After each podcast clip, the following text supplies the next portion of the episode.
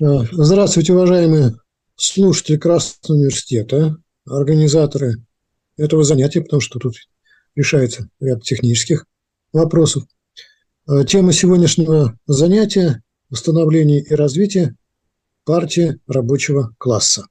Предполагается в рамках э, этой темы рассмотреть историческое призвание рабочего класса. Это необходимо сделать, потому что партия как известно, это часть. И эта часть должна э, сделать то, что выгодно рабочему классу в целом. Далее предполагается рассмотреть становление партии как соединение научного социализма с рабочим движением.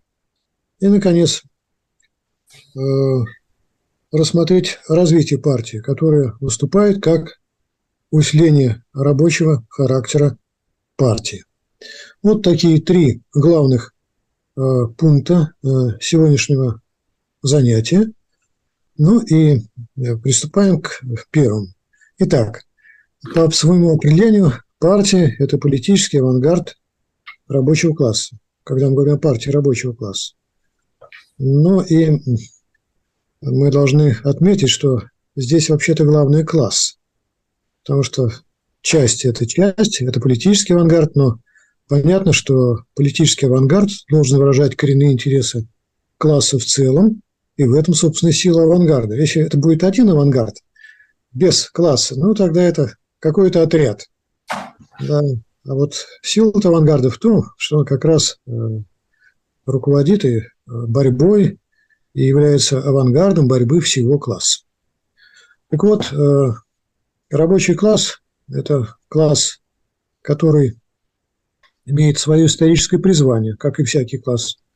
Это класс, который в рамках капитализма формируется, его называют магийщиком э, буржуазного способа производства, магийщиком буржуазии. Но это такая грустная картина, и думаешь, если это все ограничивается только негативным выражением исторического призвания рабочего класса, только тем, что он магейщик, то как-то это не очень привлекательно. А что он, собственно, утверждает вместо да, одного хор... А кому жизнь-то дает? А вот э, если остановиться на этой стране, то, конечно, рабочий класс э, призван осуществить уничтожение классов и утвердить обеспечение полного благосостояния, свободного всестороннего развития всех членов общества. И вот когда на это мы обращаем внимание, на позитивную сторону, на позитивный аспект исторического призвания рабочего класса, то как-то больше оптимизма. Поэтому иногда и справедливо совершенно говоря, что исторический, сказать, это исторически высадящий класс, что ему свойствен исторический оптимизм, и это оптимизм связан с тем, что он вообще решает класс великую задачу, и не какую-то такую узкогостичную, узкоклассовую, которая характерна для предшествующих господствующих классов, которые в определенный момент выступали от имени общества, когда боролись со старым строем, а потом направляли развитие общества своих корыстных интересов. Вот рабочий класс не такой. Он не может освободить себя, не освобождая всего общества от скверны э, капиталистической эксплуатации и капитализма, всем, что связано с капитализмом в негативном плане, но и обеспечивая развитие всех. Значит, э,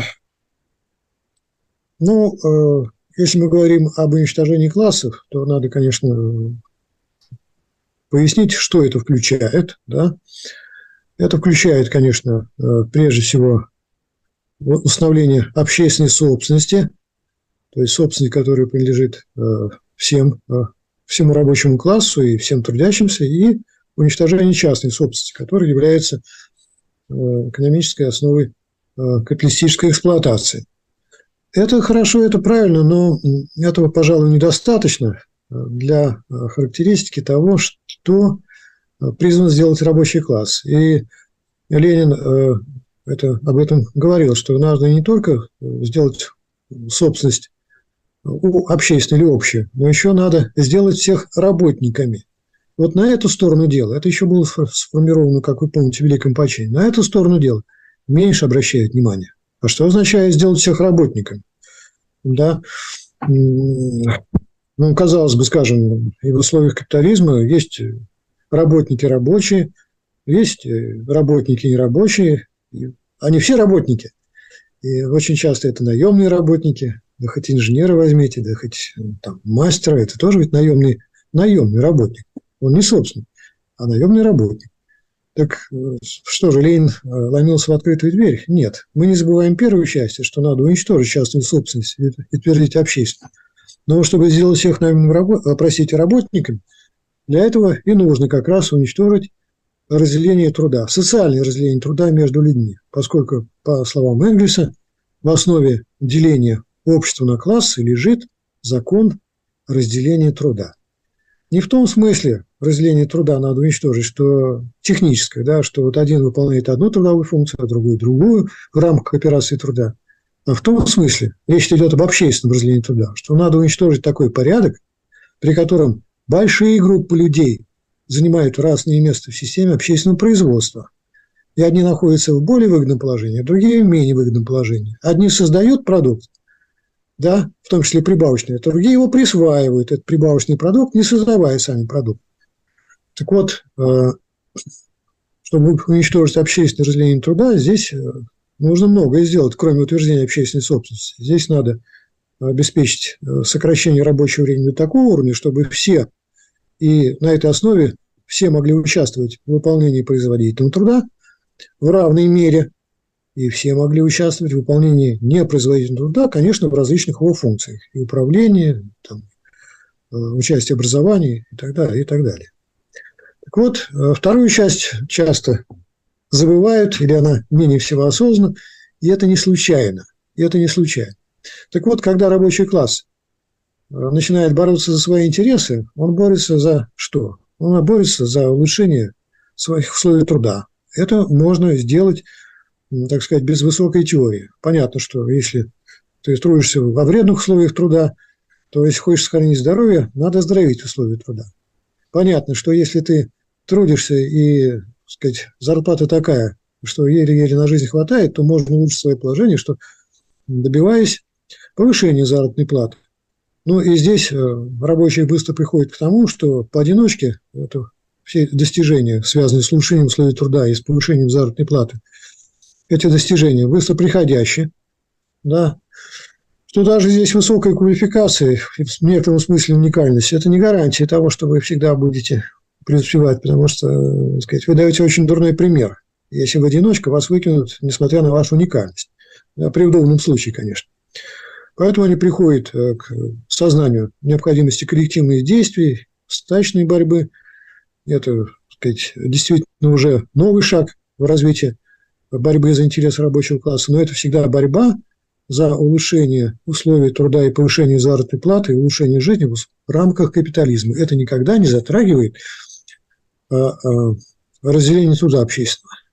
Ну и не затрагивает, и даже пока еще и не затрагивает проблемы собственности, потому что Рабочим кажется, что вся задача – это, так сказать, более эффективно торговаться.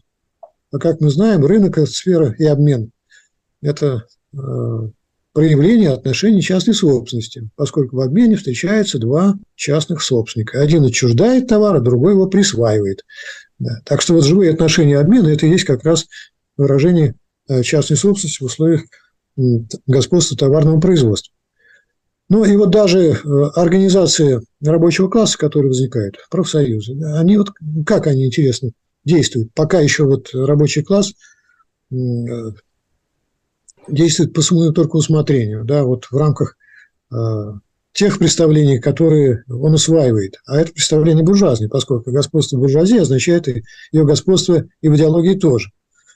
Вот создали Значит, возникла конфликтная ситуация. Это пример этому и в современной России тоже есть. Боевой такой профсоюз, они заодно выступают, достигли успеха, укрепились. Пока это еще не ситуация не очень типичная, не очень широко распространенная, но она будет такой. И мы можем с уверенностью сказать, потому что она такой и была. Когда наступают годы подъема, вот такое рабочее движение, значит, тоже проявляется в том, что растет стачная борьба, создается профсоюз в массовом порядке. Его создался профсоюз. И первое дело, что делается, происходит в профсоюзе, когда он хочет закрепиться? Избирает председателя и назначает ему какую-то зарплату, может быть, сначала даже и такую, как, какая она есть у там, сказать, членов профсоюза самих рабочих. Его избрали, и как избрали, как правило? как освобожденного работника, то есть освобожденного от того, чтобы быть рабочим. И это совершенно типичный путь. Это совершенно вот, исключений нет. Вот недавно говорили о том, что в Ленинграде, в Санкт-Петербурге, значит, возник профсоюз метростроевцев, и как там э, с э, председателем правкома. Хочет он э, совмещать свою работу в качестве правкоме с работой в качестве рабочего? Да не очень. Мне даже как-то человек трудно упрекнуть, а он смотрит вокруг. А везде, если председатель правкома большой массовой организации, ну, это значит освобожденный. Он, может, очень даже и добра хочет рабочим своим. Он действует так, как действуют все в условиях господства общественного разделения труда. Потому что кажется, что управлять должны те, кто не является рабочим. А если рабочим, ну какой же это управленец? Даже в организациях рабочих, профсоюзных, такой порядок утверждается в условиях господства разделения труда.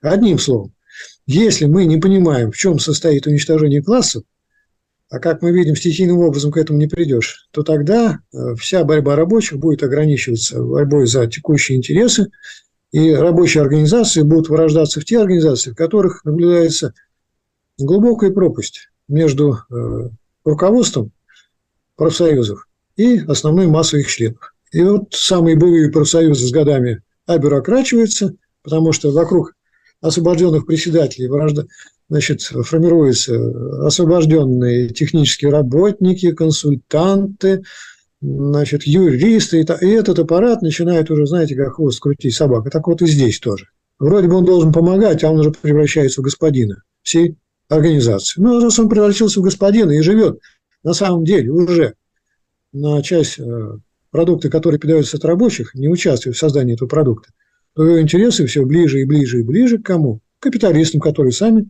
занимаются извлечением прибавочной стоимости и живут на прибавочной стоимости.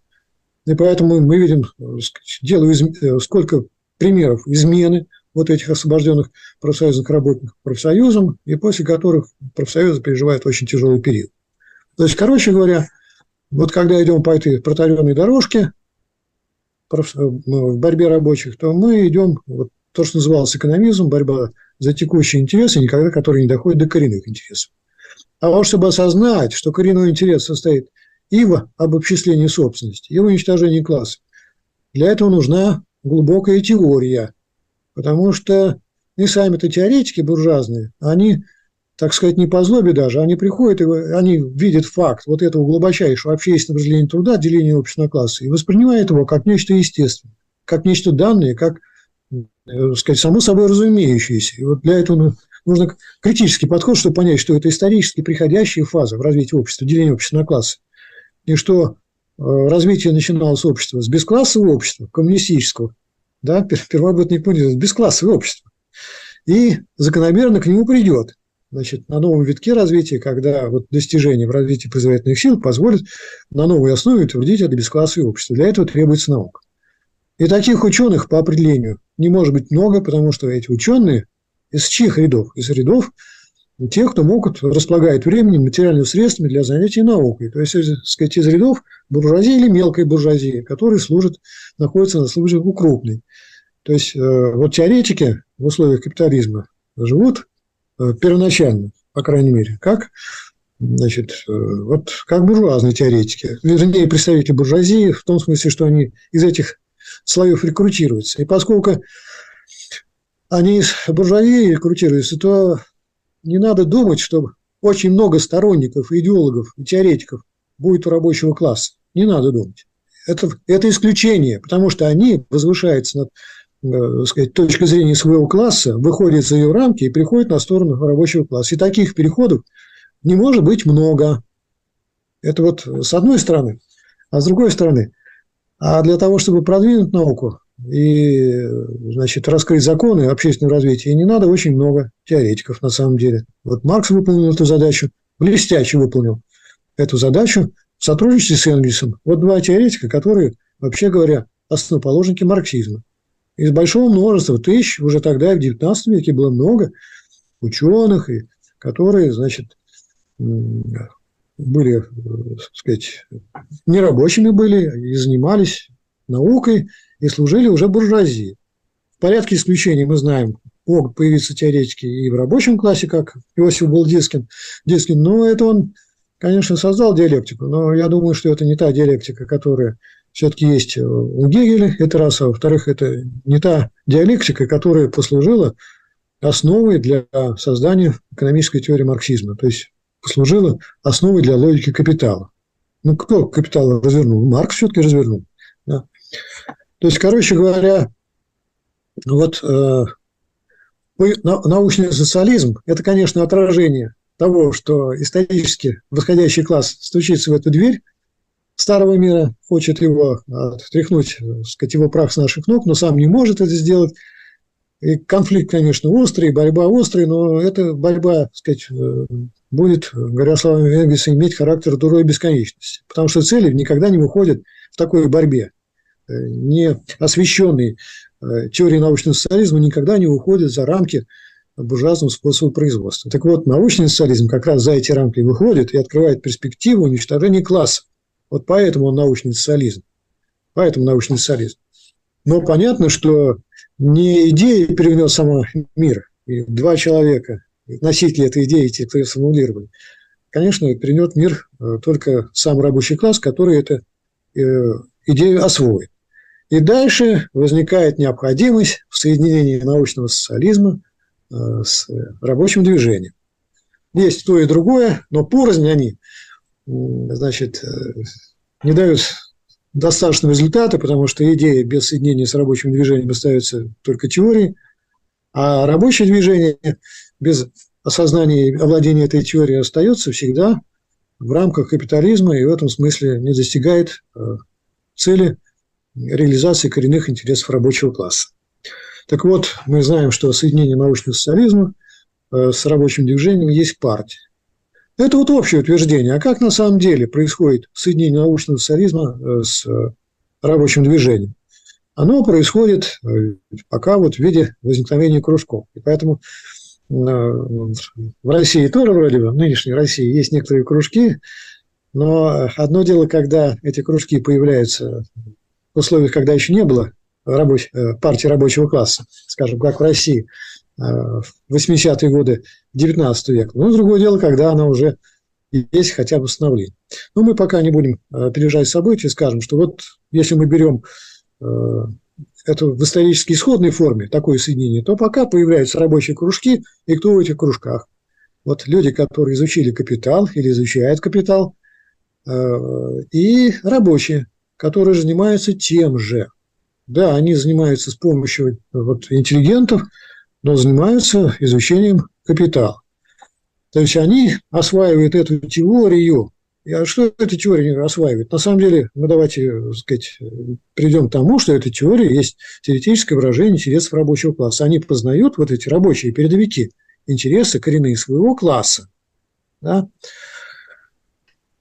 Это процесс в России, вот это создание кружков занял не одно десятилетие. И даже когда партия оформилась значит, в виде вот такой партии и вышла за рамки отдельных кружков, всем понятно, что пока мы остаемся в рамках кружков, то это хорошая форма для изучения теории, но это еще не организация практической борьбы. А для того, чтобы практическую борьбу, значит, надо, чтобы вот ваши знания надо было реализовать, воплотить в газете, там, в листках, то есть довести э, понимание этой теории до Э, формулировки конкретных требований на конкретном предприятии, конкретных лозунгов борьбы. Мы же, так сказать, не э, за положение капитала будем бороться, а за э, те конкретные требования, которые существуют на каждом предприятии и которые в общем виде находят свое отражение в этом капитале. Так вот, конечно, здесь уже требуется организация, которая выходит далеко за рамки кружков, Здесь э, много чего, потому что если мы говорим о стачной борьбе э, с требованиями, вытекающими из коренных интересов, то это уже вообще работа партии, да, это работа, которая предполагает и координацию деятельности между различными э, сказать, предприятиями, и выработку общих требований, и определение того, что сейчас вот актуально, а что не очень актуально, а что надо выставить, а что, может быть, пока придержать. Это вот, короче говоря, партийное дело, и когда вот эта борьба развернулась в широких масштабах, вот тут-то, так сказать, была учреждена партия. помните, как мы помним, что у нас в России, я имею в виду в Российской империи, она была учреждена в 1990 в 1898 году, первый съезд партии. Другое дело, что сам факт вот, проведения этого первого съезда учреждения, он еще не означал, что партия была организационно сказать, сформирована, потому что участников съезда арестовали, да еще и не было такого общероссийского объединяющего дела.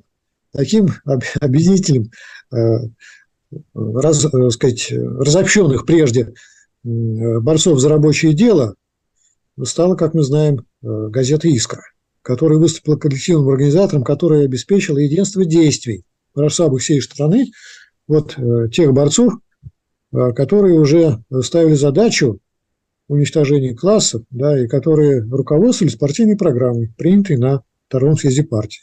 То есть вот партия э, приняла свою программу, и вот то, что э, было выражено в теоретическом плане в капитале, она в резюмированном виде, в таком виде, который был э, воспринимаемым и понятным каждому, ну, не так уж просто понятным, понятно, но, по крайней мере, который можно было, было признавать каждому борющемуся рабочему, так сказать, и сознательному рабочему. Вот это, так сказать, такая программа была сформирована, и это означало, что партия учреждена.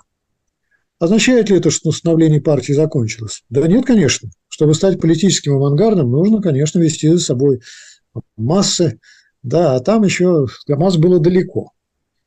И надо сказать, что при внесении э, научного социализма в рабочее движение это, неоднократный процесс. Это вот мы учредили партию, и это дело дальше продолжается, потому что надо с ростом рабочего движения, с его развитием – появляются, приходят в эту борьбу, в том числе и в партию, новые люди, и надо, чтобы эти люди тоже осваивали теорию и становились сознательными борцами.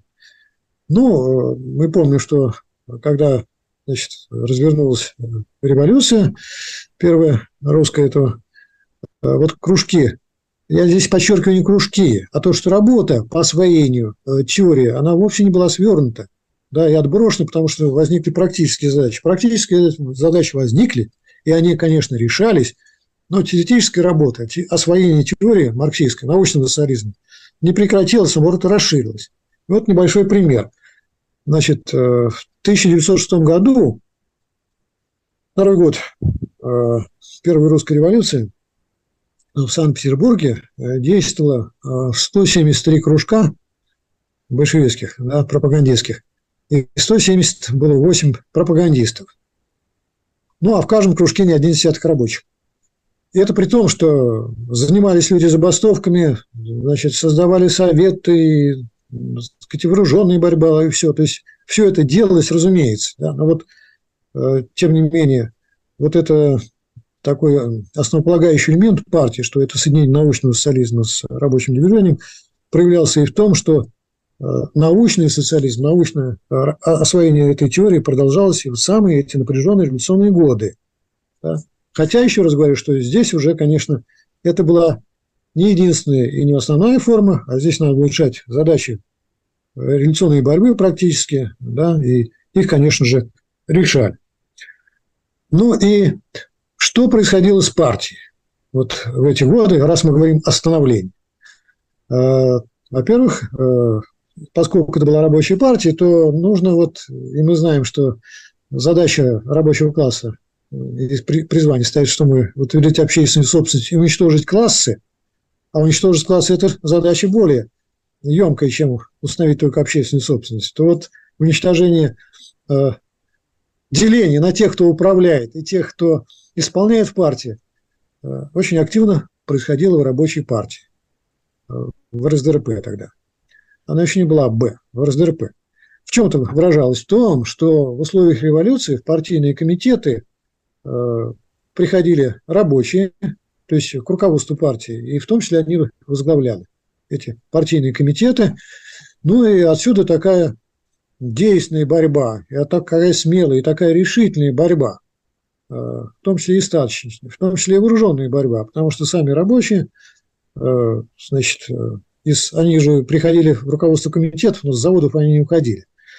Поэтому они, они были в гуще своих товарищей борющихся, давали пример, ну и это давало им силу. Вот поэтому они уходили на первый план, потому что в такой не в теоретической работе, а в такой практико-эволюционной работе, конечно, э, первостепенная роль принадлежала э, передовикам рабочим, партийцам. И эта первостепенная роль, ну, она проявлялась и внутри партийной жизни, и в принятии решений, и в, сказать, рабочей руководящих органов. А теперь надо сказать, что это происходило больше стихийным образом. Больше стихийным образом, конечно. То есть это пока не находило отражения в уставе и так далее, а как бы само собой. Это само собой еще более проявилось в годы контрреволюции, когда буржуазная интеллигенция отхлынула, да, запаниковала.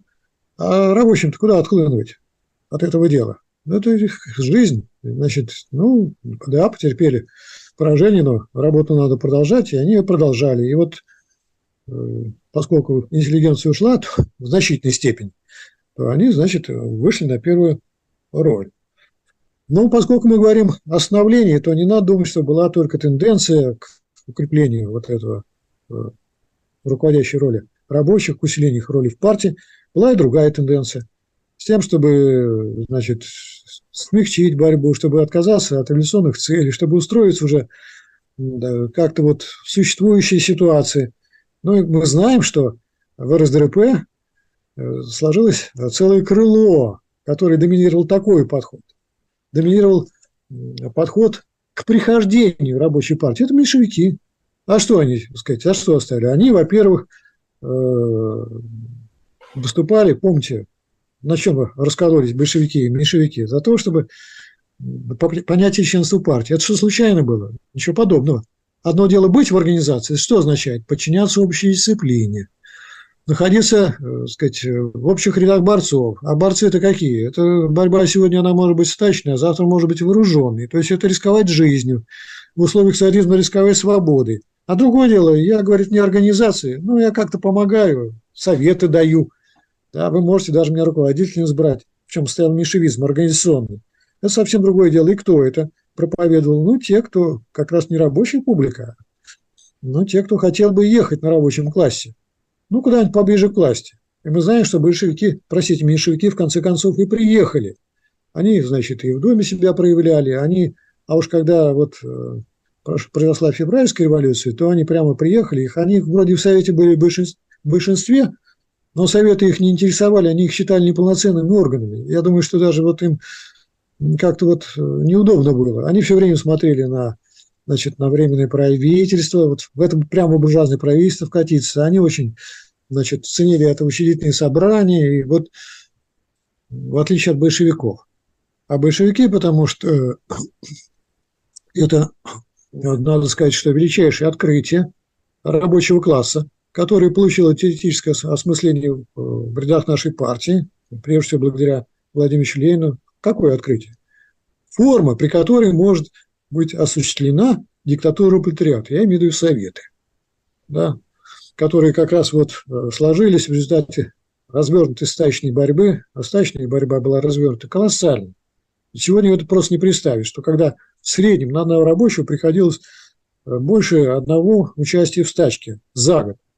Можете себе представить, это, сказать, какой был размах стачной борьбы, какой был бы размах революционной энергии. Вот на этой э, основе как раз и выросли советы, и как раз э, вот если раньше большевики в партийной программе делали упор на то, что даешь демократическую республику, а какая, а дальше, дескать, она будет вот республика рабочего класса, то теперь, конечно, уже демократическая республика, ну хорошо, для этапа буржуазно-демократической Э, революции еще куда не шло, а вообще-то говоря, конечно, когда шла уже о диктатуре пролетариата, то даже если это пока еще не было записано в программу партии, но было понятно, что речь идет о советской власти. Да?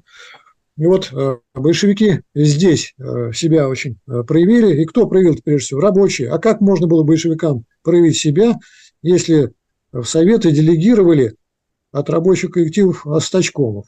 Да, ну как вы могли там туда попасть.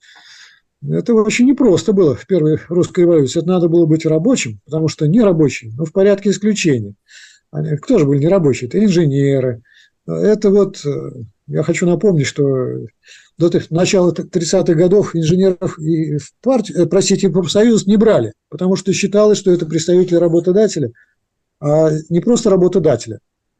В 30-м году это было советское государство, а в царское это время это были представители капиталисты прямые. Какой тут проф, какой инженер в профсоюзе? Да? Поэтому, если вы хотите попасть в совет Ивановский, то вы должны были быть э, на предприятии рабочим. И вот и большевики там и были. И профессиональные революционеры, большевики, они были не в том смысле, что они жили за счет партии и откуда-то сбоку, хотя и такие тоже были, да, вот, которые шляли координацию, занимались литературной деятельностью, такие тоже были профессиональные революционеры. Но советы организовывали не такие профессиональные революционеры, а те, которые, а в первую очередь те, которые были профессиональными революционерами, а работали и зарабатывали себе на жизнь рабочими, и поэтому им доверяли, и поэтому они прямо могли влиять, а не снаружи влиять на кого-то, а на своих товарищей по работе.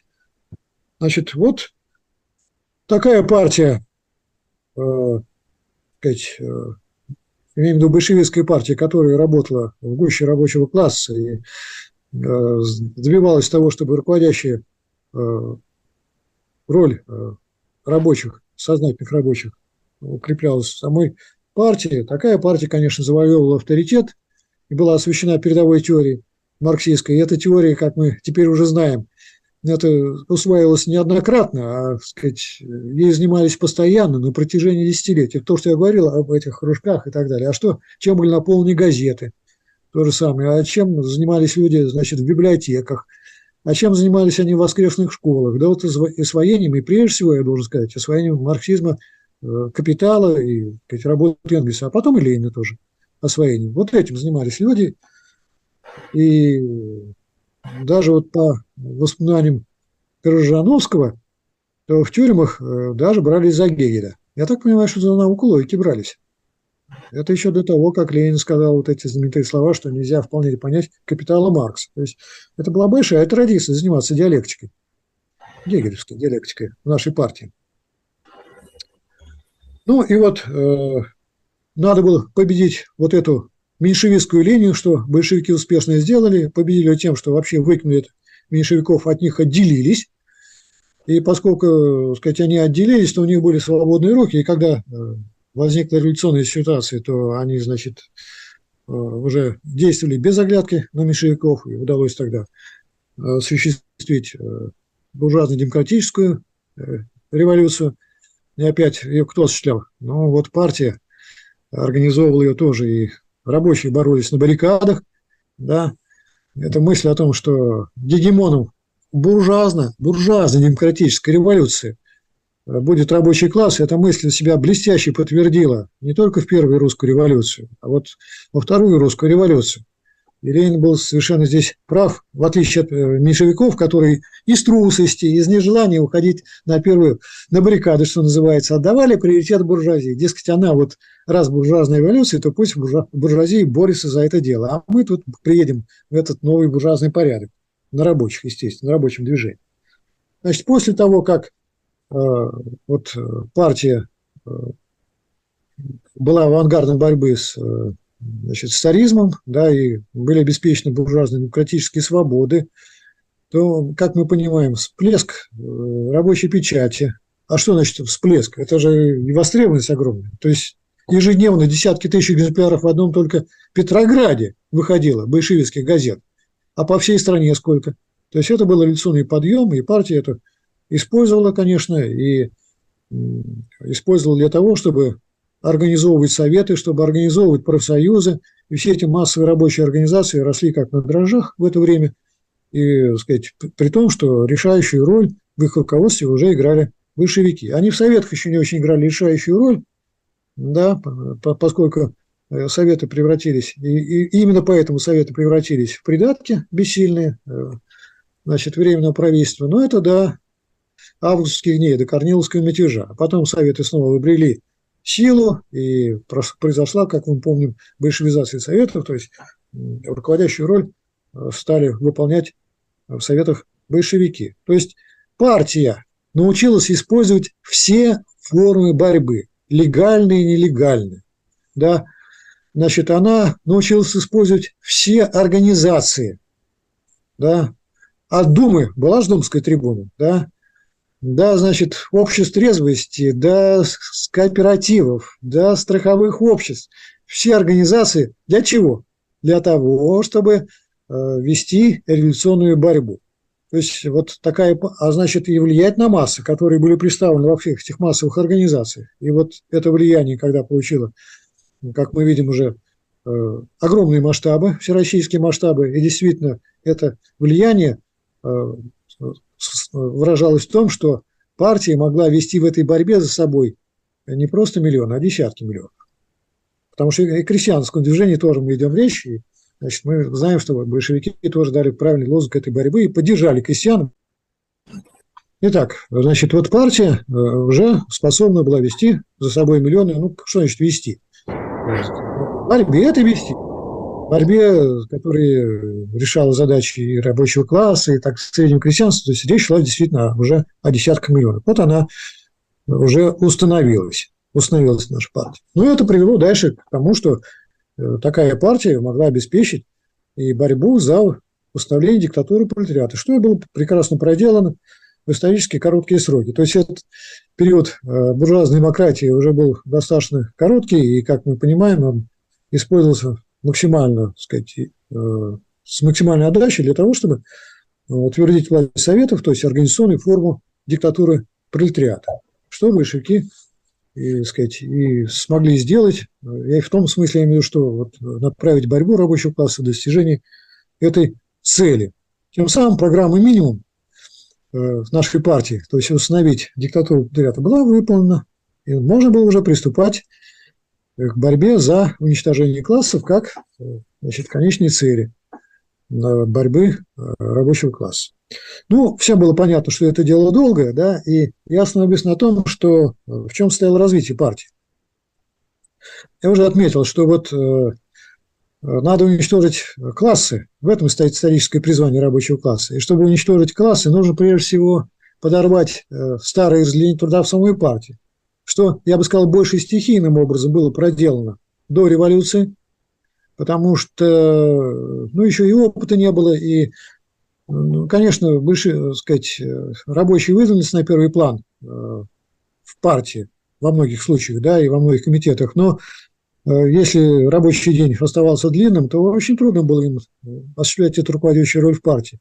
Поэтому таких людей Ленин, конечно, называл героями. Да партийные товарищи, конечно, это герои, но на одном героизме, так сказать, уничтожение классов не обеспечишь после пролетарской диктатуры. Поэтому была выполнена очень важная предпосылка материальная для того, чтобы, э, во-первых, и сами классы уничтожать, а уничтожение классов создавало благоприятные материальные предпосылки для того, чтобы в партии э, осуществлять этот процесс, укреплять ее рабочий характер. Мы знаем, что буквально через два дня, значит, декрет – введение 8-часового рабочего дня был введен. Ну, и это дало возможность э, рабочим, да, значит, э, в партии больше заниматься партийной работой, материальную возможность. Ну, я понимаю так, что еще и материальная беспечность, конечно, э, в тех условиях, которых тогда были возможны, дала возможность рабочим вот, активно участвовать в партийной жизни. Ну и мы, мы знаем, что действительно численность партии увеличилась, в том числе увеличилась за счет рабочих, и прежде всего за счет рабочих. Задачи возрастали, потому что надо было не просто пропагандировать и организовывать стачную борьбу. Стачная борьба э, стояла в том, что мы останавливаем производство. Да. А теперь задача поменялась кардинальным образом. Надо было так бороться, чтобы остановленное капиталистами производство или э, производство, которое капиталисты желали остановить в порядке саботажа, оно нужно было, так сказать, организовать, направить и развивать. То есть задача, конечно, это куда более сложная. Поэтому понадобились куда более, так сказать, э, разносторонне подготовленные кадры и так далее. Поэтому на первый план уже ушли, вышли не пропагандисты, хотя еще раз говорю, что э, задача пропаганды э, научного социализма никогда не снимается с повестки дня в партии. Она постоянная. В силу того, что и сам марксизм-ленинизм развивается, и в того, что приходят постоянно новые люди, этим надо заниматься неустанно. О чем не надо в этой аудитории подробно говорить, я имею в виду в Красном университете. Так вот, все-таки была задача практическая, большевики должны были научиться торговать, что было не очень понятно. Не в том смысле, что, сказать, наживаться, сказать, получать барыш, а в том, чтобы, в смысле, чтобы обеспечить самоокупаемость предприятий и, и в то же время так вести дело, чтобы не обирать там крестьян за счет повышения цен э, на продукцию э, предприятий, которые, по сути, представляли собой государственные монополии. То есть это очень большое было искусство, да, вести вот такую торговлю, советскую. И все эти задачи решались, и э, их решение как раз помогало развитию Э, самой партии. Ну и, значит, в чем это проявлялось? Вот мы, я еще раз говорю, что э, увеличилось э, ядро партии, рабочее ядро. Хотя мы меньше как-то знаем, я бы так сказал, руководителей партийных рабочих, но я думаю, что в комитетах, особенно заводских комитетах, конечно, и рабочих было большинство, просто, по, просто потому, что даже потому, что, скажем, специалисты, люди с высшим образованием, это были прежде всего буржуазные спецы. Своей этой э, производственной интеллигенции еще не успели наготовить. А кто же будет там в партийный комитет буржуазного спеца приглашать, когда мы знаем, что он специально подчеркивали буржуазный, и специально ему деньги платили, чтобы вот он, несмотря на свои буржуазные предрассудки и привычки, тем не менее действовал в интересах рабочего класса, как специалист, а не как партийный товарищ. Поэтому там не было этой острой проблемы. Да? Проблема-то потом возникает, если не очень-то справились. А вот с 30-х годов, значит, э, вот, вот этот курс на рабочие партийного аппарата и так далее, хотя в аппаратах уже, конечно, рабочих было меньшинство, потому что продолжалась такая практика, что если мы занимаемся технической работой, даже и не технической ответственной работой, то ее надо непрерывно осуществлять, и в партии в том числе. Ну, а как это означает? Что, ну, значит, от станка берем рабочего или не рабочего. Иногда и рабочего. Но даже взяли, если рабочего, то он через некоторое время уже чувствует себя как нерабочий. Это же противоречие жизни. То есть это не просто сказать, вот давайте уничтожим разделение на классы людей. Так а, чтобы уничтожить это разделение, надо сократить рабочий день до старше, чтобы накопилась большая масса людей, которые готовы работать совмещенно да, в порядке совмещения управленческой работы и работы исполнительской. Ну, где это в первые революционные годы такая масса была людей? Да еще учтите, что еще надо было таких людей, которые вот Кремневых, отправлять еще и на фронт. Они там погибали тоже в большом количестве. То есть это просто была неразрешимая задача. Поэтому получалось так, что вот опять появился партийный аппарат, значит, с одной стороны, у которой была, сказать, не, не, у которого был непрерывный контроль за партийной жизнью и рабочие, которые на собрании были, да, нарткомов на заводах. Ну, и не больше того, видимо.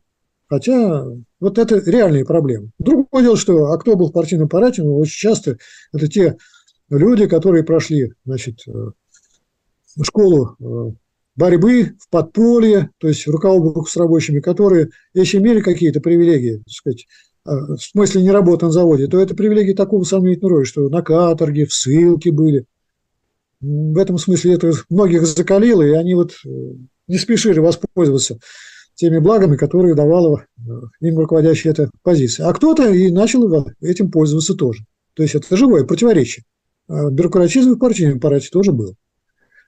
Как это можно было решать противоречие? Да вот таким образом, что в жизни мы должны были менять положение от 8-часового к 7-часовому рабочему дню, а это основа для того, чтобы рабочие, передовики рабочие еще активнее изучали теорию. И поэтому сказать, обследования показывали, что в рабочих семьях в начале 30-х годов там огромное количество было Ленина, у типичных рабочих.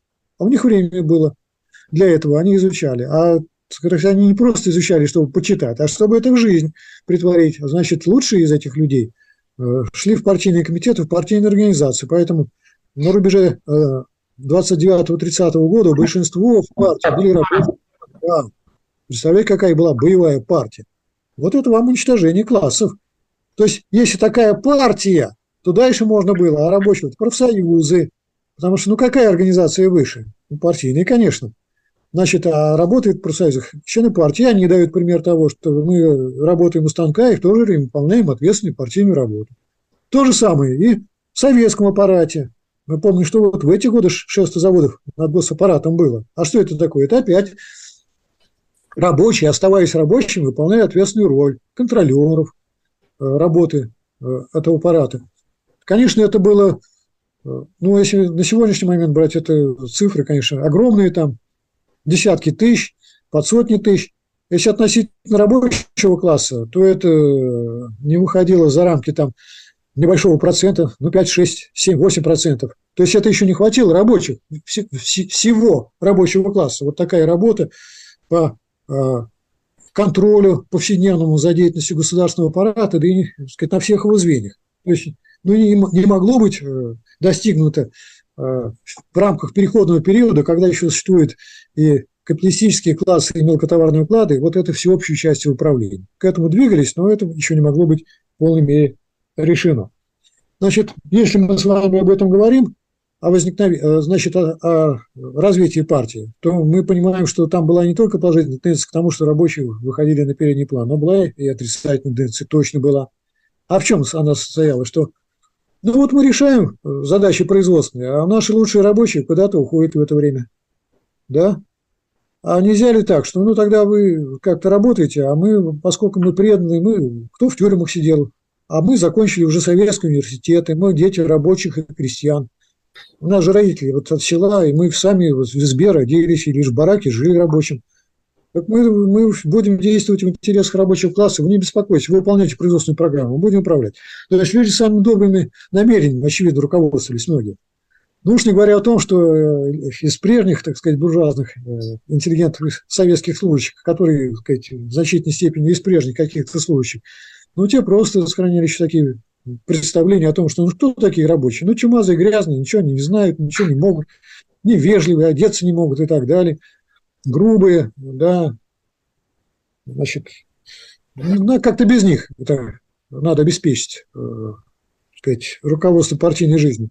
И такая практика, конечно же, такая тенденция себя проявляла.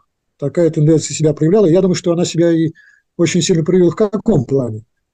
Что, как мы знаем, что Значит, в конце 30-х годов было объявлено, что все у нас классы дружественные, и были отменены такие вещи, как регулирование приема в партию в зависимости от категории, где в первой категории была там рабочая станка, вторая категория – красноармейцы, те, кто проявляли, готовы пролить кровь и проливали кровь за государство, диктатуру, патриота. И там пятая категория – это уже советские служащие. Картина была очень сложная, конечно, и я понимаю, насколько это муторно было делать, так регулировать. И поэтому, когда вот мы уничтожили, так сказать, э, антагонистические классы, в смысле экономическом, их не стало, не людей уничтожили, а вот это э, обобществили все, и утвердили господство общественной собственности, и построили социализм, то как-то было вполне естественное желание, чтобы эту работу бросить кропотливо и сказать, что мы теперь все советские, все свои. Да? Можно было как-то, э, вот, э, что можно было сделать в тех условиях? Вот теперь уже мы задним числом это понимаем. Э, вот это, я имею в виду, как избежать вот этого детального, такого очень трудного, и мелочного и мелкого регулирования вот этого состава социального. Может, можно было сделать то, что сделала Рабочая партия России с момента своего учреждения. Она сказала, ну, давайте мы вот, я думаю, здесь присутствуют члены Рабочей партии, они это хорошо знают мы не будем сильно смотреть, э, кто сказать, идет в партию. Ну, в каком смысле, что выдерживать пропорцию, чтобы вот в партию шли больше рабочих, чем нерабочих. А в условиях победившего конечно, рабочие с удовольствием шли в партию, потому что они видели эту возможность продвинуться и выдвинуться куда-нибудь. Да? Э, особенно, когда парт максимум э, отменили. Вот такая тяга появляется. Так вот, э, можно было что сделать? Он может был так, ну хорошо, вы идите, идите, идите, но когда э, что-то мы, какое-то решение принимаем, то на момент принятия решения голосует, э, это решение принимается только тогда, когда по большинству голосов рабочих. Ну, представьте, в организации больше, значит, 100 человек, рабочих 40, нерабочих 60. Мы приняли. Ну, а голосуем, а вот голосуем так, чтобы вот а вас 39, как минимум. А может быть, и не 39, а уж это как решат рабочие тоже. И как-то вот, может быть, и тогда было бы это не так уж болезненно принимать в партию, да. И так это было бы э, страшно принимать партию нерабочих, потому что вот мы, хотя, несмотря на то, что я сам застал регулирование, да, значит, партийных рядов и знал, что вот прежде чем тебя примут в партию, вот меня примут, значит, где-то надо было принять, чтобы двух рабочих, их, их тащили, потому что как меня вот такого хорошего золота, тогда молодого комсомольца, секретаря комитета комсомола университета, нашего Горьковского университета, имени Лобачевского, не принять, вот, а для этого надо было затащить в партию тех, кто, в общем-то, не собирался. Вот так вот раздули партию, в том числе за счет приема э, рабочих, которые не собирались, не готовились, э, с тем, чтобы принять вот этих людей все там переменилось, да. Так вот, э, мы нашли, как мне кажется, в рабочей партии России это прекрасный способ вот снять остроту этой проблемы. Безусловно, когда в партийных организациях большинство нерабочих, они себя будут проявлять. Они будут проявлять тем, что будут брюзжать, говорить, что мы такие хорошие, мы преданные. Или даже не брюзжать, если про себя думать, ну нас же вот этот не, не умеет говорить, как-то не очень хорошо ведет собрание, а вот я бы их прекрасно бы и провел, и все бы объяснил, все это вопрос, но вот у меня нет решающего тут голоса, или у нас не решающий голос, и так далее. И секретарем-то вот не меня избрали, а того избрали, рабочего. Это всегда такое будет, такой вот момент негативный, даже у очень хорошо настроенных людей. То есть противоречие э, в обществе, где существуют классовые различия, обязательно будут проявляться и в партии. Ну как может партия не нести на себя отпечаток этих противоречий в живой жизни? Но партия чем отличается от всего остального общества, что она способна эти противоречия разрешать по линии укрепления руководящего рабочего, э, рабочего, руководящего рабочего класса в своей, в своих рядах. Если партия не будет это делать, это нигде не будет делаться. А если партия это делает, тогда партийные люди, которые привыкли, получили вот эту закалку, в том числе борьбы внутрипартийной. Я еще раз говорю, что это борьба, иногда не шуточная. И мы, члены рабочей партии, знаем, что нам приходилось махать неплохим людям, целыми кусками отваливались, которые вдруг решили, что ну с чего это вдруг рабочие должны составлять большинство в момент принятия решений. Ну почему это вдруг большинство вот, именно рабочих среди голосующих должно быть? И отваливались эти люди. И что это бы и в 30-е годы бы не было. Было бы это такое. Да? Но, тем не менее, вот когда это войдет в привычку, то дальше это и в традицию, и, так сказать, и это будет каждый раз утверждаться в борьбе, то вот люди, которые это в партии смогут утвердить и смогли утвердить, могли бы это утвердить и в профсоюзах, и в советах. Поэтому, э, если у нас что-то не получилось с советами, то это отражение того, что это в партии не получилось. Так и было на самом деле. Если у нас что-то не получилось в профсоюзах, а у нас ни что-то не получилось, а мы дошли до того, что там рабочих, э, в руководящих органах было меньшинство, то это, это отражало положение, которое сложилось в партии. А что в партии не было? В руководящих органах меньшинство рабочих станка было? Конечно же, было. Да. И в каком-то смысле вот не удалось Ленину э, реализовать какую идею? Помните, он э, сказать, указал, что надо вести в ЦК 100 э, рабочих от станка, которые вот э, от станка 100 рабочих. Ну, хорошо, а что мешало Владимиру Ильичу до там, сделать это на девятом съезде партии, на десятом съезде партии, когда он в полной мере был еще, так сказать, работоспособен? Ну, я понимаю, что, а где взять 100 рабочих? Ну, уж если это так принципиально важно, можно было найти 100 рабочих на партию, в которой были уже сотни тысяч рабочих к этому времени. Так что это непростая задача. Непростая задача, и, видимо, его э, значимость была осознана только тогда, когда вот эта партия развалилась, КПСС, благодаря тому, что рабочих задвинуло на, сказать, и по факту, и, сказать, рядом целых решений, что, дескать, нельзя секретарем партийного комитета избирать человека без высшего образования. Ну, считайте, что рабочих даже рабочие не могли даже быть секретарями парткомов и цехкомов на заводах. Ну, так это все, все вертикаль партийного руководства передали тем, кто не рабочий. А не рабочие, как мы понимаем, они в жизни имеют меньше интересов для уничтожения классов, потому что они уже неплохо устроились по факту жизни. Условия труда неплохие, содержание труда куда интереснее, да, зарплата в конечном счете и так далее, и так далее.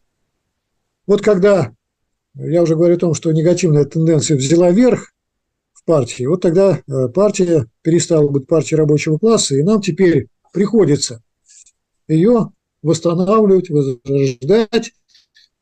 И я хочу сказать, что вот то, что мы говорили, и то, что мы сейчас говорим э, в таком ретроспективном плане, это стало уроком для коммунистов, в том числе рабочих коммунистов, которые на рубеже 80-х 90-х годов сначала создали Объединенный фронт трудящихся, такую организацию, которая противостояла вот уже умиравшей как партии рабочего класса КПСС, а она по-другому не могла жить. И когда она умерла как партия рабочего класса, ее вообще не осталось. Казалось бы, я слышал там некоторых, был такой один товарищ, который сказал, товарищ такой, с кавычкой, конечно, в 90-м году, я его знал, он нижегородец, он сказал, что я выкормыш Горбачева. Через неделю он стал секретарем ЦК КПСС. Так вот, такие выкормыши, и он рассуждал таким образом. Ну, хорошо, вот, значит, партия, да, как КПСС перестанет, ну, там 19 миллионов, но один миллион останется, и нам этого хватит. И одного миллиона не осталось. Потому что если это родилась как партия рабочего класса, она и могла жить только. А если она умерла как партия рабочего класса, не ищите там каких-то остатков. Да? Вот. И поэтому нам пришлось начинать, э, сказать, сначала, и мы знаем, что РКРП мы создали, вот изложили такие принципы, как нам казалось, э, которые гарантируют, что партия будет развиваться именно как партия рабочего класса. Ну, в данном случае, наверное, все-таки надо было говорить о становлении уже, поскольку мы снова оказались в условиях капитализма. Начинать было надо с нуля. Но оказалось, что это не так просто. Да, и что, хотя мы записали, что в руководящих органах э, должно быть большинство рабочих, и избирали большинство рабочих. Но когда дело доходило до проведения съезда или пленума ЦК, то доезжали всегда меньшинство рабочих, но, тем не менее, в списке большинство, по факту меньшинство, и всегда все решения принимались при меньшинстве рабочих. О как!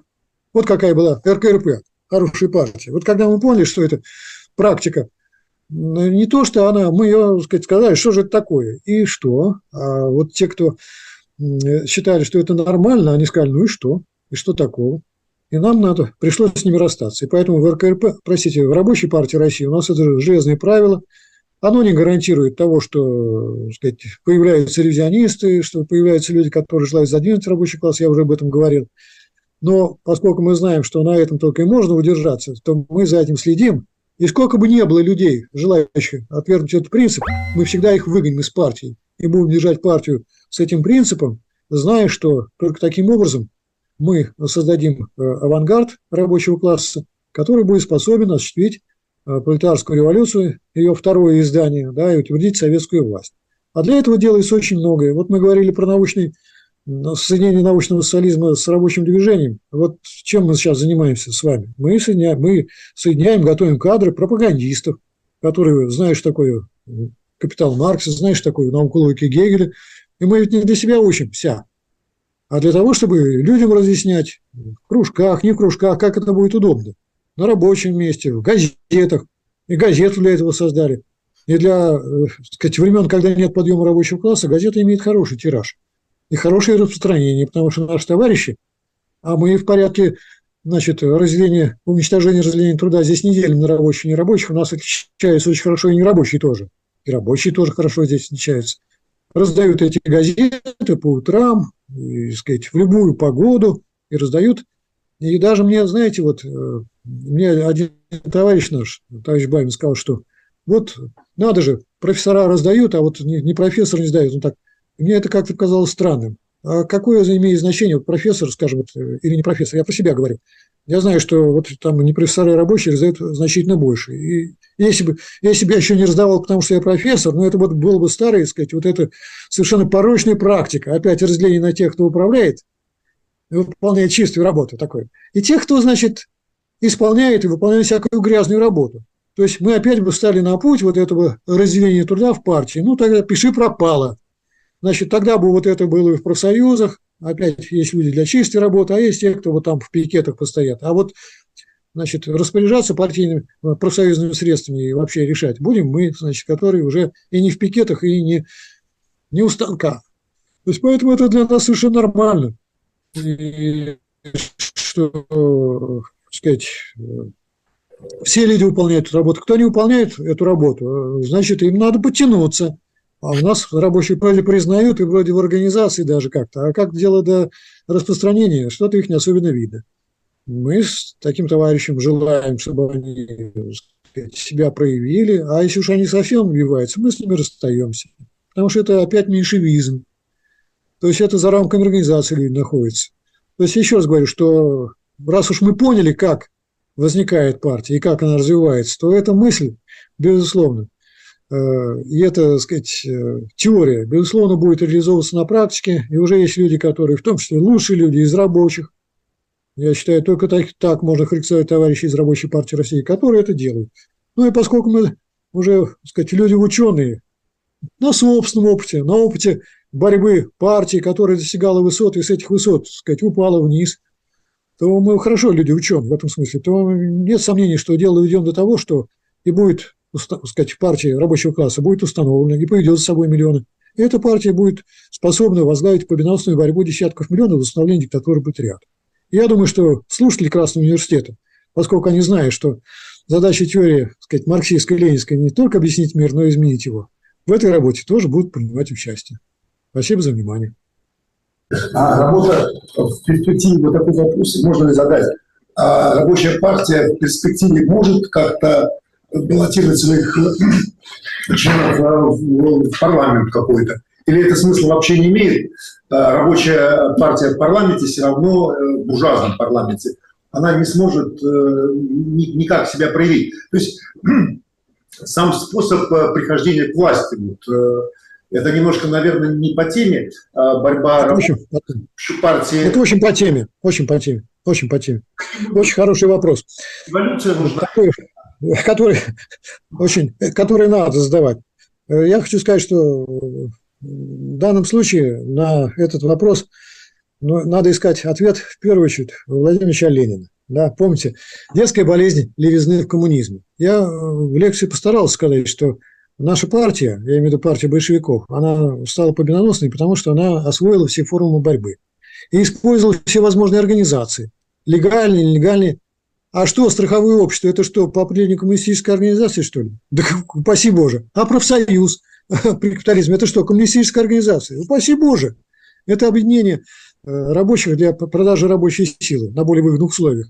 А Дума что? Ну, я имею в виду та Дума еще. Ну, конечно же, это э, орган власти такой буржуазный, ну, в рамках еще феодального способа производства. И, как мы знаем, Ленин призывал использовать все организации, все трибуны, в том числе и трибуну Государственной Думы. И мы знаем, что там была фракция большевиков. И, конечно, использовали не в том смысле, не в смысле надежды на то, что завоевать большинство голосов. Не, ну, никто таких иллюзий, конечно, не разделял в партии. Но трибуну-то получили, да, и получили возможность не только выступать с этой трибуны, но и вести встречи с избирателями, были, значит, и соответствующие поездки, была возможность выступать в прессе, издавать прессу. И, как мы помним, э, Ленин сказал, что вот, э, вот использование такой легальной формы дало возможность э, решить следующую проблему. Вот открылось, что один из депутатов был, как мы знаем, провокатором. И он провалил сотни людей. Но чтобы быть наверху, да, и чтобы остаться, так сказать, в партии и так далее, он вел организационную работу, пропагандистскую организационную, которая обеспечила привлечение там значительно неизмеримо больше сил пролетариата, потому что вынужден был это делать. И вот это как раз благодаря тому, что использовали эту трибуну.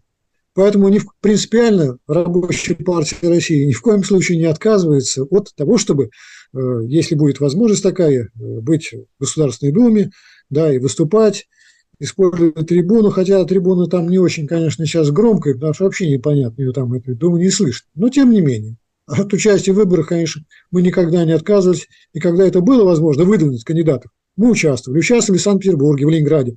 И тогда, кстати, от нашей партии два было депутата в этом э, собрании э, Санкт-Петербурга законодательного. Это товарищ Тимофеев, так, и товарищ, по-моему, э, господи, Виктор Александрович, да,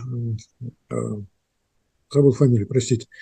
У нас тоже мы участвовали в выборах. Я был кандидатом в депутаты. Ну, понятно, что голосов тут не собрал, потому что надо было ставить железные двери. У нас Константин Синков был кандидатом, и тоже использовал время, выступал на телевидении. То есть, разумеется, мы это будем использовать, и если дело дойдет до трибуны, на парламентской тоже будем использовать. Но, вы правильно сказали вопрос, а это, это что, путь к власти? Если мы этим ограничимся, то это мы путь во власть, какую буржуазную. И это не, это не путь к власти рабочего класса. И поэтому мы еще раз говорим, что вот эта работа имеет вспомогательный характер, а основной э, сказать, участок нашей работы и основной участок борьбы за власть рабочего класса – это стачная борьба, которая ведет к тому, что при широком масштабе, при широкой активности стачной борьбы комитеты объединяются по территориям. Я теперь э, не открою вам тайны, там товарищ, который задал вопрос, что орган, объединяющий, э, территориальный орган, объединяющий э, стачные комитеты этих предприятий, называется Совет. Такой получил русское название. Дальше эти советы объединяются в более широких масштабах, вплоть до съезда советов. И вот вам готова вертикаль рабочей власти, которая еще пока не власть.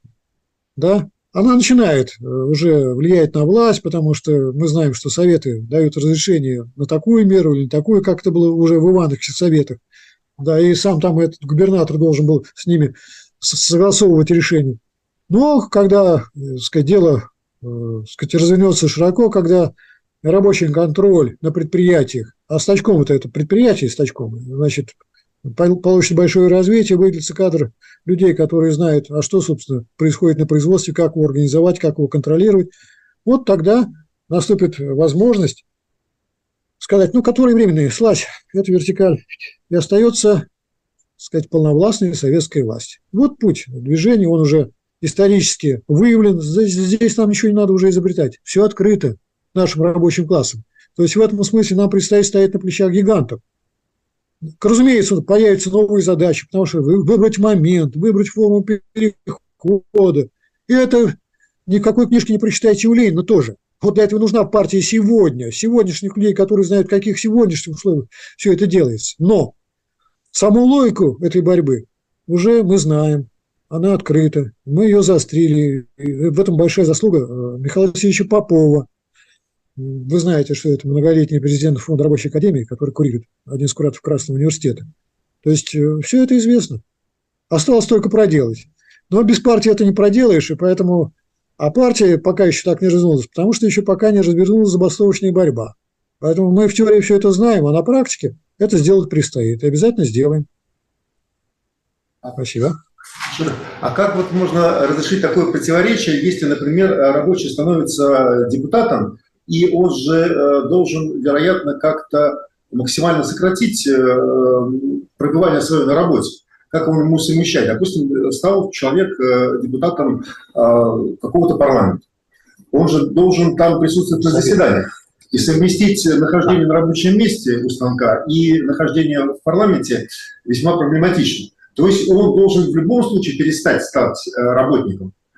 Э, вольно или невольно. И, и либо, либо что-то надо выбирать. Совместить это невозможно. Я вам должен сказать, что э, буржуазная эта власть об этом уже позаботилась.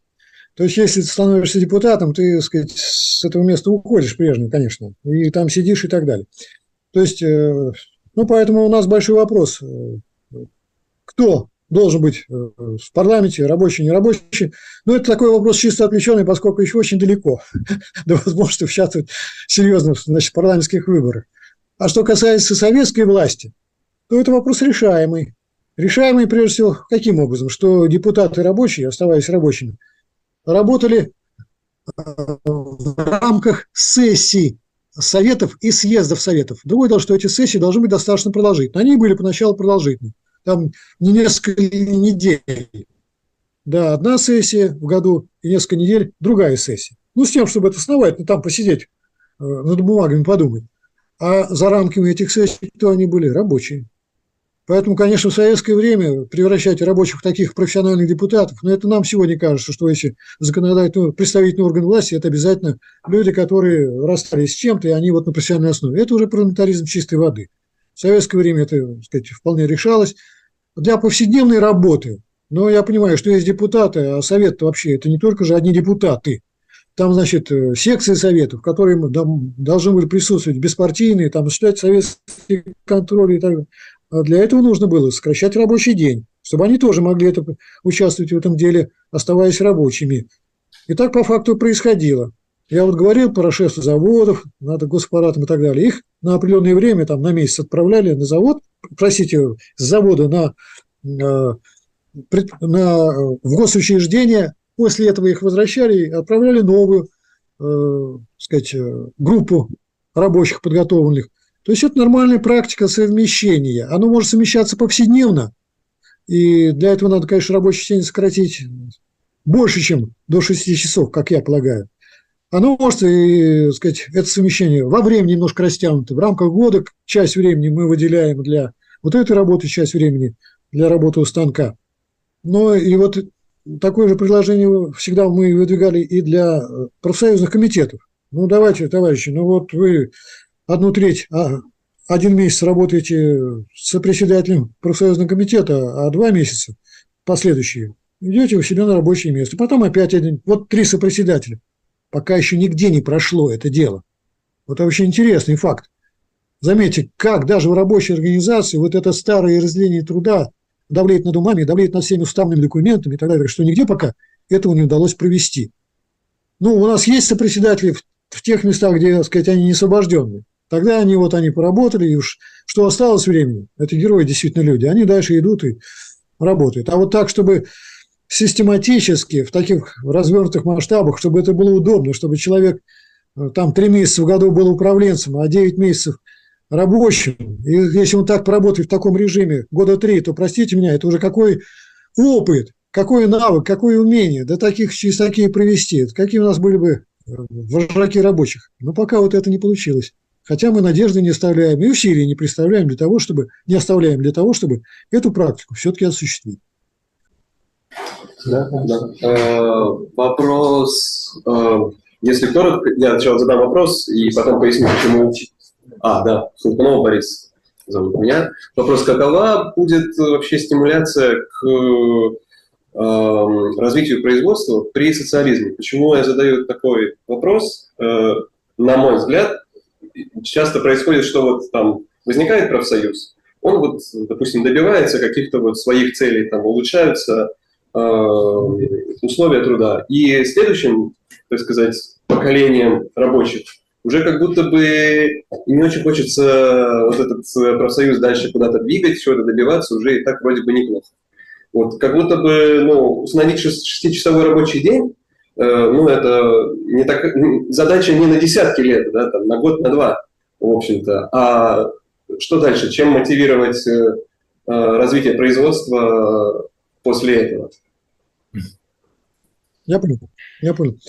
Ну, вот вы про профсоюз сказали, что он добился и потом умирает. Я должен сказать, что чтобы профсоюз был все время, так сказать, отмобилизованный, то, конечно, партия должна быть отмобилизованной. То есть более высокая форма рабочего класса должна быть постоянно мобилизована, и тогда она способна быть заводилой и профсоюза, и совета. Что касается цели, ну, вы назвали 6 часов. Это такая великая цель. Она может показаться великой целью. А вообще-то говоря, еще в 30-е годы говорили, что на 6 часов это не предел, его не придешь. А когда будет классы уничтожены? Неужели? А что? Значит, 6 э, часов э, производительного труда достаточно для уничтожения классов? Вот вы говорите, а что будет дальше мотивировать? Да, конечно, недостаточно. Потому что если 6 часов производительного труда, это значит на непроизводительный труд у человека осталось, ну, 2 часа в день а в качестве участника управления. Да, и учиться надо тоже. Никто же это не снимал, этой задачи для развития человека, чтобы он мог сказать, все это по, по существу делать. То есть получается, что он управление всегда на, на, на одну седьмую часть. Поэтому э, 6 часов – это еще так сказать, пропасть. Кстати, это огромная дистанция до полного уничтожения класса.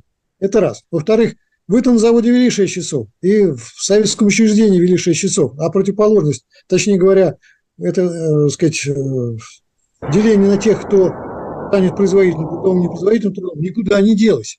Больше того, вы даже можете вести 3 часа, производительного труда.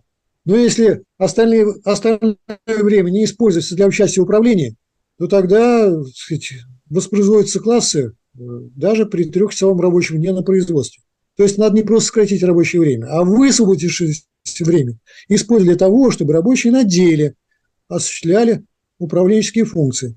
И там не надо думать, что самые высокие ответственные. Ленин говорил, что сказать, для участия в управлении можно найти столько дел, от самых простых, простого учета и контроля, до самых сложных. Это уж по мере таланта, так сказать, и готовности. Это одна сторона дела, а другая сторона дела. Значит, вот те, которые, к которым вы приходите, они, они будут на пять шестых э, нерабочими, а на одну шестую еще надо их, чтобы они поработали, на одну шестую. Это же обратный процесс. Если вы только будете привлекать рабочих к управлению, а свой управленец никуда не девается, это еще не ничтожные классы. Потому что остается рабочий класс. Потому что есть класс нерабочих, который с рабочими, с рабочим позволительным трудом ничего общего не имеет. Надо же обратный процесс налаживать.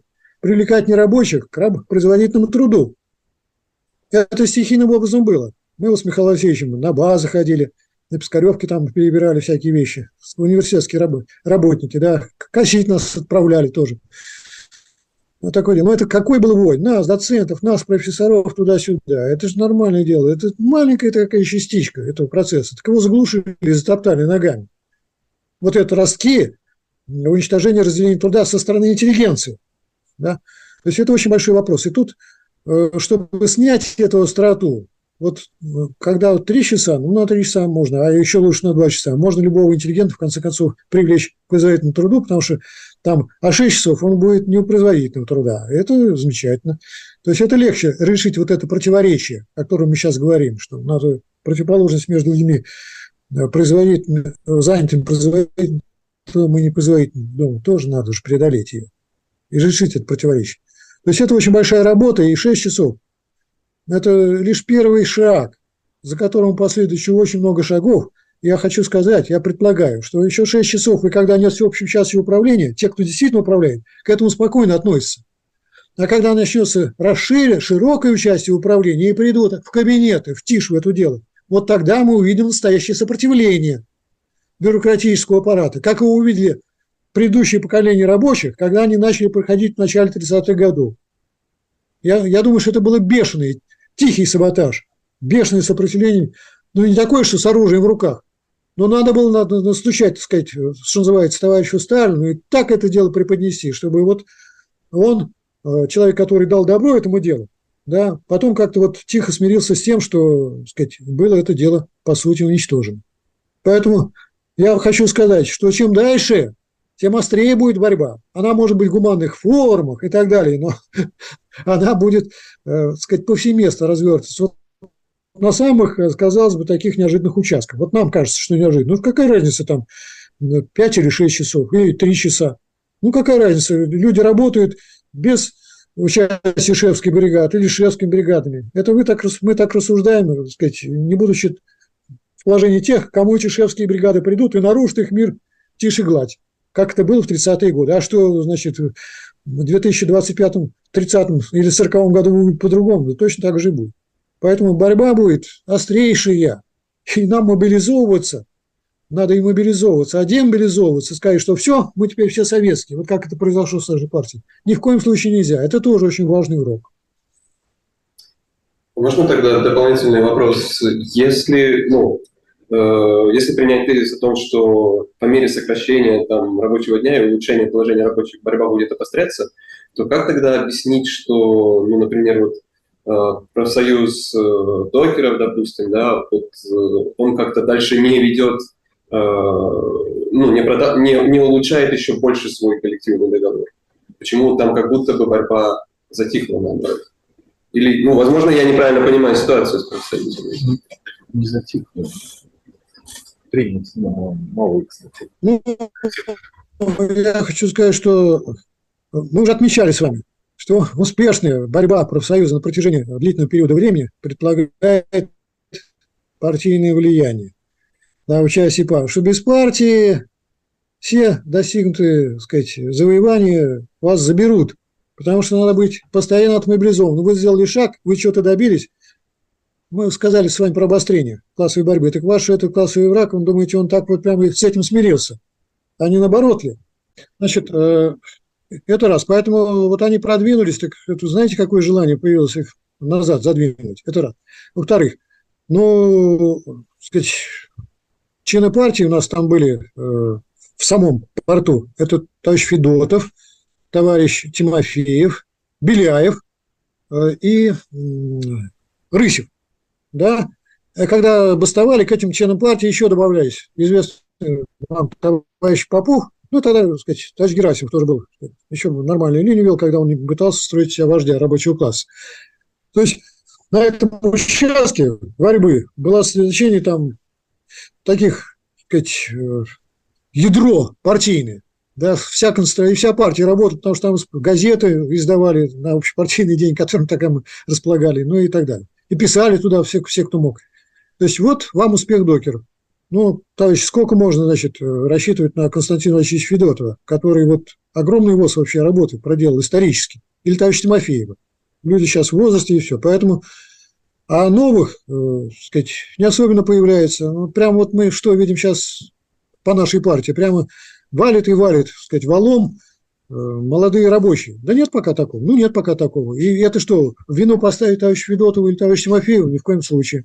Да, это раз. Во-вторых, конечно, изменилась там ситуация, ну, связанная с э, загрузкой порта и так далее. Хотя, еще раз подчеркну, вот там, где были эти рабочие, где э, вот члены партии, где они до сих пор работают, там еще жива профсоюзная организация. И есть коллективный договор, хоть ухудшенный, но который на самом деле много лучше, чем вот типичный профсоюзный э, коллективный договор, заключенный в рамках ФНПР. Еще много лучше. Это знаете, как Ленин говорит, что нам есть куда отступать, когда мы допустили Капитализм, элемент капитализма в период НЭП. Потому что было огромное завоевание. Так и здесь тоже. Пока есть куда отступать. Хотя, в общем, это не очень радостно. Но кому тут вину поставишь? Нашим товарищам партийным рабочим, нашим товарищам партийцам никак не поставишь вину. Надо сказать огромное им спасибо за то, что они сделали. И до сих пор еще, не свое, так сказать, самочувствие, там, возраст и так далее, посильно делают. Вот вам объяснение того, почему у докеров дальше не пошло. Партии не хватает лучших организациях профсоюзных даже. Они были лучшие именно потому, что там лучшие были партийные рабочие. Потому что Федотов и Тимофеев вообще начинали с докеров. Да? А те же самые докеры, в которых не было наших партийных товарищей, имели куда более бледный коллективный договор. Если он был хоть немножко, э, так сказать, розовый, то только потому, что в рамках РПД российского профсоюза докеров был пример, маяк, который влиял на все остальные профсоюзные организации и на работодателей в рамках остальных, так сказать, предприятий. Петяпин Алин, город Ленинград. У меня вопрос такой. Вот мы сейчас изучаем здесь марксизм-ленинизм благодаря Красному университету. Вот где мы получаемые знания можем реализовать ну, кроме того, что распространяет газету, где еще мы практически что-то можем сделать, с вашей точки зрения? Ну, если вы работаете на заводе, то вообще вопрос не возникает. Все такое поле у нас там. Ну, что хочешь, что делай, да. Дело-то одно, да, вот э, продвигать коллективный договор, а для этого надо организовывать инициативные группы. Здесь надо проявлять инициативу. И сказать, очень много зависит от, даже от одного человека, если человек партийный. А что значит партийный человек? Это тот человек, который свою линию ведет не от случая к случаю, а на протяжении десятилетий, если хотите, на протяжении жизни. Поэтому, вот, когда люди убедятся, что это такой человек, что он свой свернет, к нему начинают подходить, да, вставать рядом с ним. А если человек то так, то эдак, чего к нему? Он ненадежный человек. Партийный человек этим отличается. Поэтому, то есть, если на заводе, у вас там дело вообще непочатый край, и не знаешь, вот как пока ты человек один, не знаешь, за что хвататься. Ну, надо собирать людей, единомышленников, да, делать какие-то, так сказать, э, шаги по подготовке коллективного договора. Причем, как уже было опытом показано, что для этого, опять-таки, не всю книгу надо написать, ее с ней идти, а написать коллективный договор в виде самых ярких основных положений. Это продвигать, за это голосовать. И это большая очень ответственной, очень работы, которую выполняют наши лучшие рабочие и вообще это герои, потому что это определенный риск, да, есть риск, конечно, но тем не менее. Если вы не на предприятии, то я вам хочу сказать, что ничего лучшего и ничего более важного, ну, кроме того, что вы объясняете кому-то что-то и так далее, чем распространение газет, на сегодня не придумаешь, потому что это ниточка, связывающая партию, пока еще с десятками самых крупных предприятий, по нашему подсчету, ну, ну где-то сотни тысяч рабочих. Сотни тысяч. Немало. А для того, для партии, которая начинала с э, тиража там, в 4 тысячи раз в год. Вот такое было положение, очень тяжелое положение. Сейчас мы, простите, нас узнают уже и говорят, я это знаю, что-то вас давно не было видно. То есть вроде как уже и ждут. Ну вот, не было видно, потому что тираж мы не подготовили тут, и еще надо его распространить. Мы могли бы и больше, между прочим, чаще, вернее, публиковать. Материал, наверное, найдем все-таки. Но это уже вопрос распространения, потому что это очень непростая задача, как вот моему опыту. Я стою за красный сон, раздаю, проходят женщины, сердобольные такие, говорят, ой, как же вы рано, ну что же вы так рано встали? Я удивлюсь, я говорю, а ничего, что вы каждый день ходите в это время. Я там появился раз в квартал, да, или чуть почаще, у нас пять выпусков было газет. А, а они, значит, каждый день, и вот, ну, наши женщины дают. Вот. Но, тем не менее, это действительно надо встать, надо встать, приехать и так далее. То есть э, это, не, не, как выясняется, не так просто, потому что а, распространить надо 5 тысяч, а, а людей у нас пока еще раз-два и обчелся. И вот у нас эти 5 тысяч распространяет в основном Дмитрий Иванович э, сказать, Афонин, у нас, скажем, в Нижнем Новгороде, который, сказать, каждый проходной и по несколько раз и так далее, и так далее. Вот железный человек. Еще у нас такой железный человек, это, скажем, я всех не назову за неимением времени, но вот Михаил Егорчев, значит, Михаил Анатольевич Егорчев из Перми, он, значит, э, сказать, уже к этому делу семью приобщил, ну, это вообще уже ячейка общества, который в этом деле помогает ему, и, наверное, это очень здорово. И тоже умудряется до своей работы, до смены это делает. Поэтому вот если в такую работу включитесь, я думаю, что ничего сейчас важнее нет. Потому что как мы еще можем донести? Через интернет, ну это капля в море. А тут мы прямо, что называется, по адресу.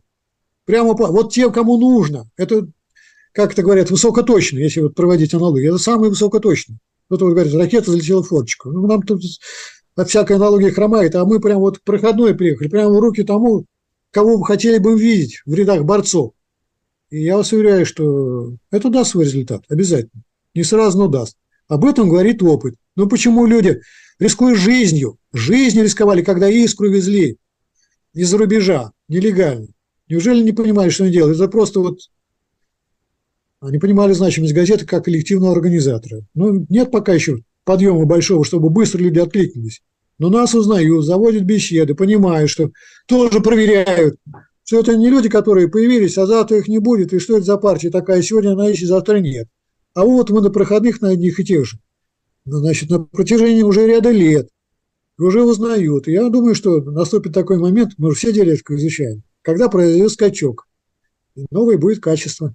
Скажут, ну давайте, хорошие ребята, что делать-то? Вот как вы сейчас задали вопрос, так они зададут вопрос.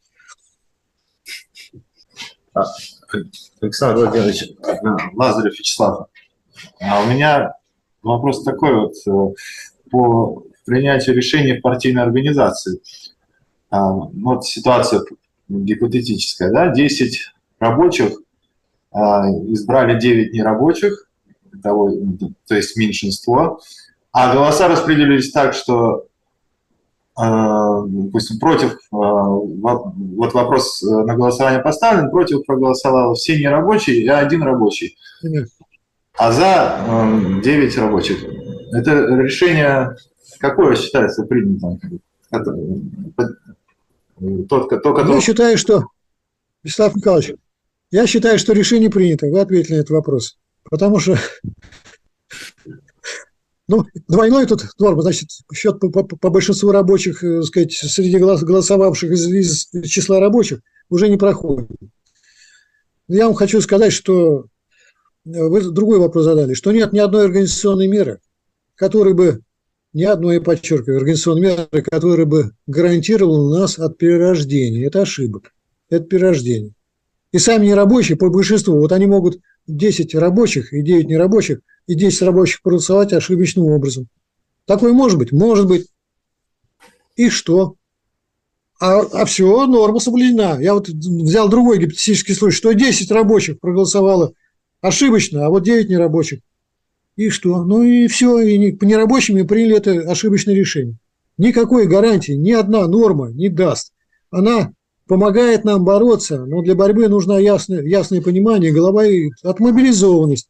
И когда такая ситуация возникает, я хочу сказать, вы только привели гипотетическое, я такую ситуацию переживал в нашей партии, когда один товарищ сказал, смотрите, вот вы приняли решение, а, приняли решение, а большинство рабочих из голосовавших были против этого решения.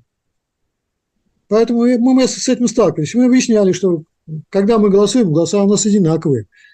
Да, и рабочие могут заблуждаться в этом смысле. Они в этом смысле не святые. Поэтому э, меры – это очень хорошие и очень необходимые, о чем, о чем я уже сказал, да, но она не отменяет необходимости понимания того, за что борешься, сказать. Э, ну, я не знаю, а может быть, ориентация на тех, кто авторитетен особенно. Я вот, например, как то раньше Ленин, прежде чем, э, сказать, принять решение и с чем-то выступить, он с кем советовался? Помните, у него было выражение любимое? Посоветоваться с Марксом. То есть почитать, подумать. Но вот сегодня, если мы хотим какое-то решение принять и так далее, вот подумать, я, например, советую с Михаилом Васильевичем Поповым, потому что я знаю, что вот, это вот если где поискать ответ на вопрос, у кого, и надежно, и фундаментально, вот у Михаила Васильевича Попова. Поэтому, ну, прям все своим умом, да. Да что, ну, ну, надо посоветоваться, подумать. Может, иногда надо прийти снова к этому решению, вернуться, если уж оно неправильное. То есть, короче говоря, э, вот я на ваши вопросы ответил, что ни одна организационная мера не отменяет необходимости борьбы за решение противоречий. Надо все время быть борцом в любых условиях, при любых обстоятельствах. Спасибо. А, в интернете есть? Ничего нет. Ничего нет. Ну, вопросы закончились пока. Если что накопилось. Ну что,